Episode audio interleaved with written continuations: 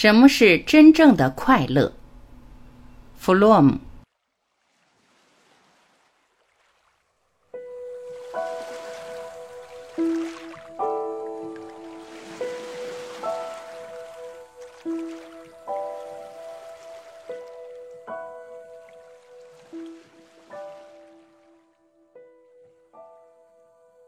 虽然所有快乐本身都是好的，但并非一切快乐都可选择，因为某些快乐随后会引起比快乐本身要大得多的烦恼。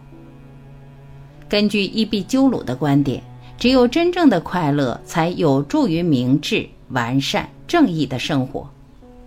真正的快乐在于精神安宁、无所畏惧，而这样的境界。只有那些深谋远虑者才能达到，因为他能为了获得永久安宁的满足而放弃一时的喜悦。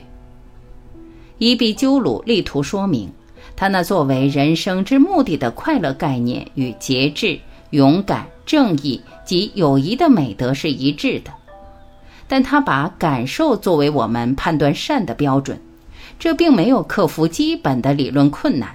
即把快乐的主观体验与快乐之正确和错误的客观标准相混淆。他为调和快乐的主观性和客观标准的努力，不外乎提出了这样一个主张：即和谐已存在于两者之间。反快乐主义的人道主义哲学家也面临着同样的问题，他们力图维护标准的真实性和普遍性。然而，我们却不能忽略个人幸福是人生的最终目的。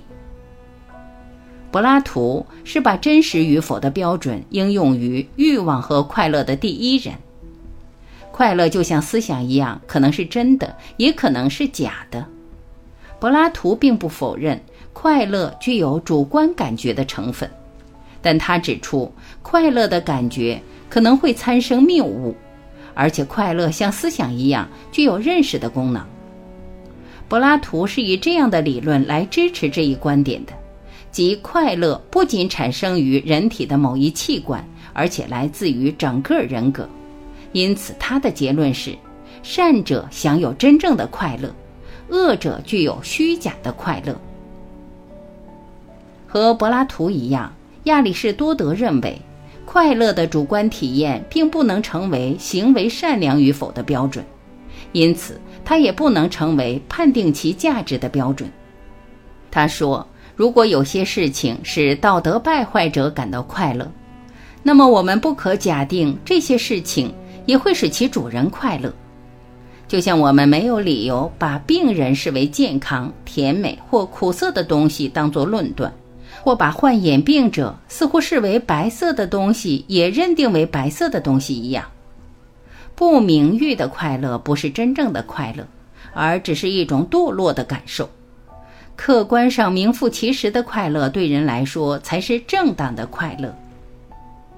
对亚里士多德来说，有两种快乐是合理的：一种是在满足需要与现实人之能力的过程中产生的快乐。另一种则是在获得人之能力的体验中所产生的快乐，这后一种是更高尚的快乐。快乐是人之存在状态中的一种活动。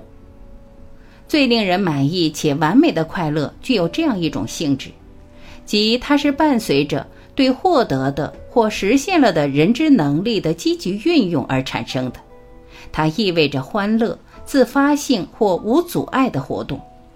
而无阻碍的意味着不受拦阻或不受挫折，因此快乐是行为完善并使生活完美。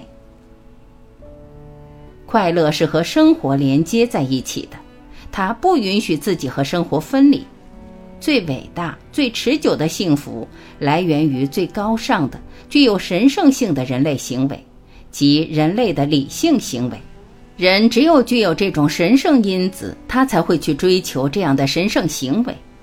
由此，亚里士多德得出了这样一个真正的快乐的概念，即它是与健康成熟者的主观的快乐体验相一致的。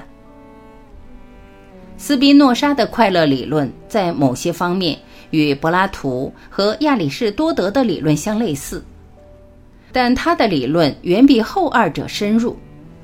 斯宾诺莎也认为，快乐是正当或道德之生活的结果，而不是如反快乐主义学派所坚持的那样是罪恶的象征。通过给快乐一个更经验性的具体的定义，斯宾诺莎推进了快乐理论。这一定义是以他的全部人类学概念为基础的。斯宾诺莎的快乐概念是与潜能、能力的概念相联系的。快乐是一个人从较小的圆满到较大的圆满的过渡，痛苦是一个人从较大的圆满到较小圆满的过渡。较大或较小的圆满与人所具有的实现其潜能的较大或较小的能力是相同的。因而也更接近人性的模型。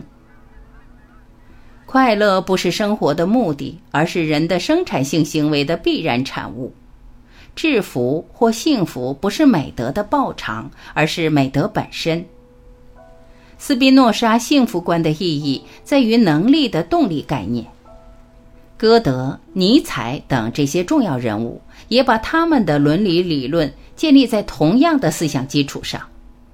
即快乐不是行为的主要动机，而是生产性行为的伴随物。